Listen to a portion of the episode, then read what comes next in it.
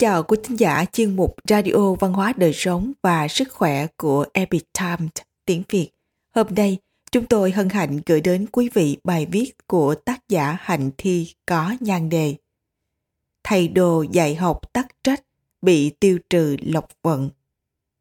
Từ nguồn duyệt vi thảo đường bút ký do Trung Dung biên dịch, mời quý vị cùng lắng nghe. Thời nhà Thanh, ở huyện Ngân, có vị thư sinh văn hay chữ tốt, nhưng thi mãi vẫn không đổ đạt. Sau đành làm một thầy đồ dạy học ở nhà. Một hôm, thầy đồ bị bệnh mơ mơ tỉnh tỉnh, mộng thấy mình đến một quan phủ. Nhìn kỹ phát hiện ra đây chính là âm gian. Lúc đó có một viên quan lại đi đến.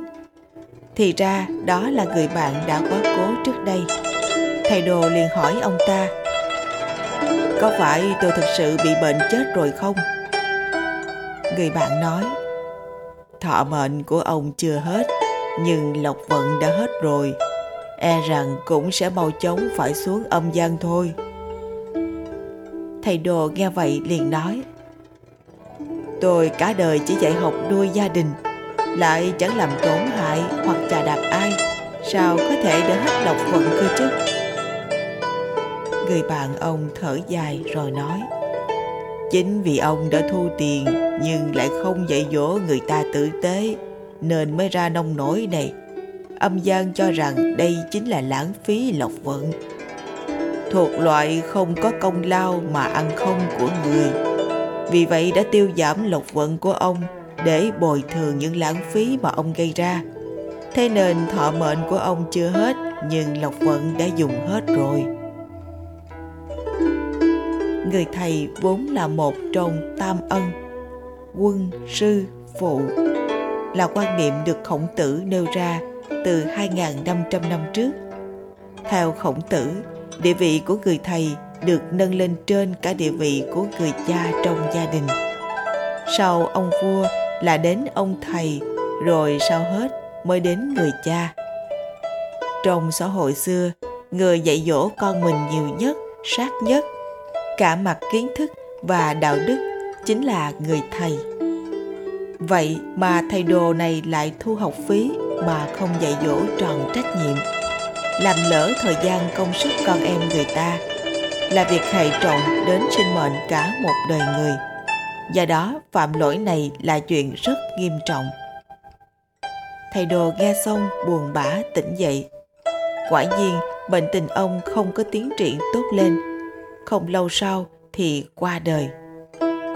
Trước khi lâm chung, ông đã kể lại trải nghiệm ở âm gian để cảnh tỉnh bạn bè thân thích chớ phạm sai lầm như thế này.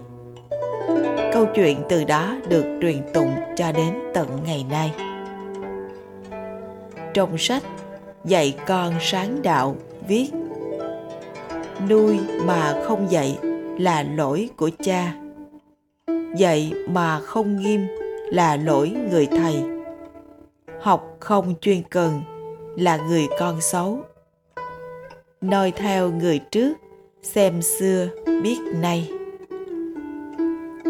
Người xưa giảng rằng trách nhiệm của người thầy đối với trò cũng như cha đối với con. Ngoài việc truyền đạt tri thức cho trò, người thầy phải làm gương cho trò về phẩm chất đạo đức. Có như vậy, trò mới có sự tôn kính thầy địa vị của người thầy được kính trọng cũng vì thế. Câu chuyện xưa là lời cảnh tỉnh sâu sắc cho thế hệ ngày nay. Khi chủ nghĩa vô thần lên ngôi, dù làm nghề gì, người ta cũng quên mất rằng nhân quả là đạo lý bất biến. Chỉ vì tiền bạc mà đánh mất danh dự, sự tôn nghiêm của chức nghiệp, không những hủy hoại cả một đời con trẻ mà chắc chắn tạo nghiệp xấu cho chính mình. Thật là xem chuyện xưa ngẫm chuyện nay. Quý thính giả thân mến, chuyên mục Radio Văn hóa Đời Sống và Sức Khỏe của Epitime tiếng Việt đến đây là hết. Để đọc các bài viết khác của chúng tôi, quý vị có thể truy cập vào trang web epitimeviet.com Cảm ơn quý vị đã lắng nghe, quan tâm và ghi danh theo dõi kênh. Mến chào tạm biệt và hẹn gặp lại quý vị trong chương trình lần sau. Kính chúc mọi điều bình an và tốt lành tới quý vị cùng người thân.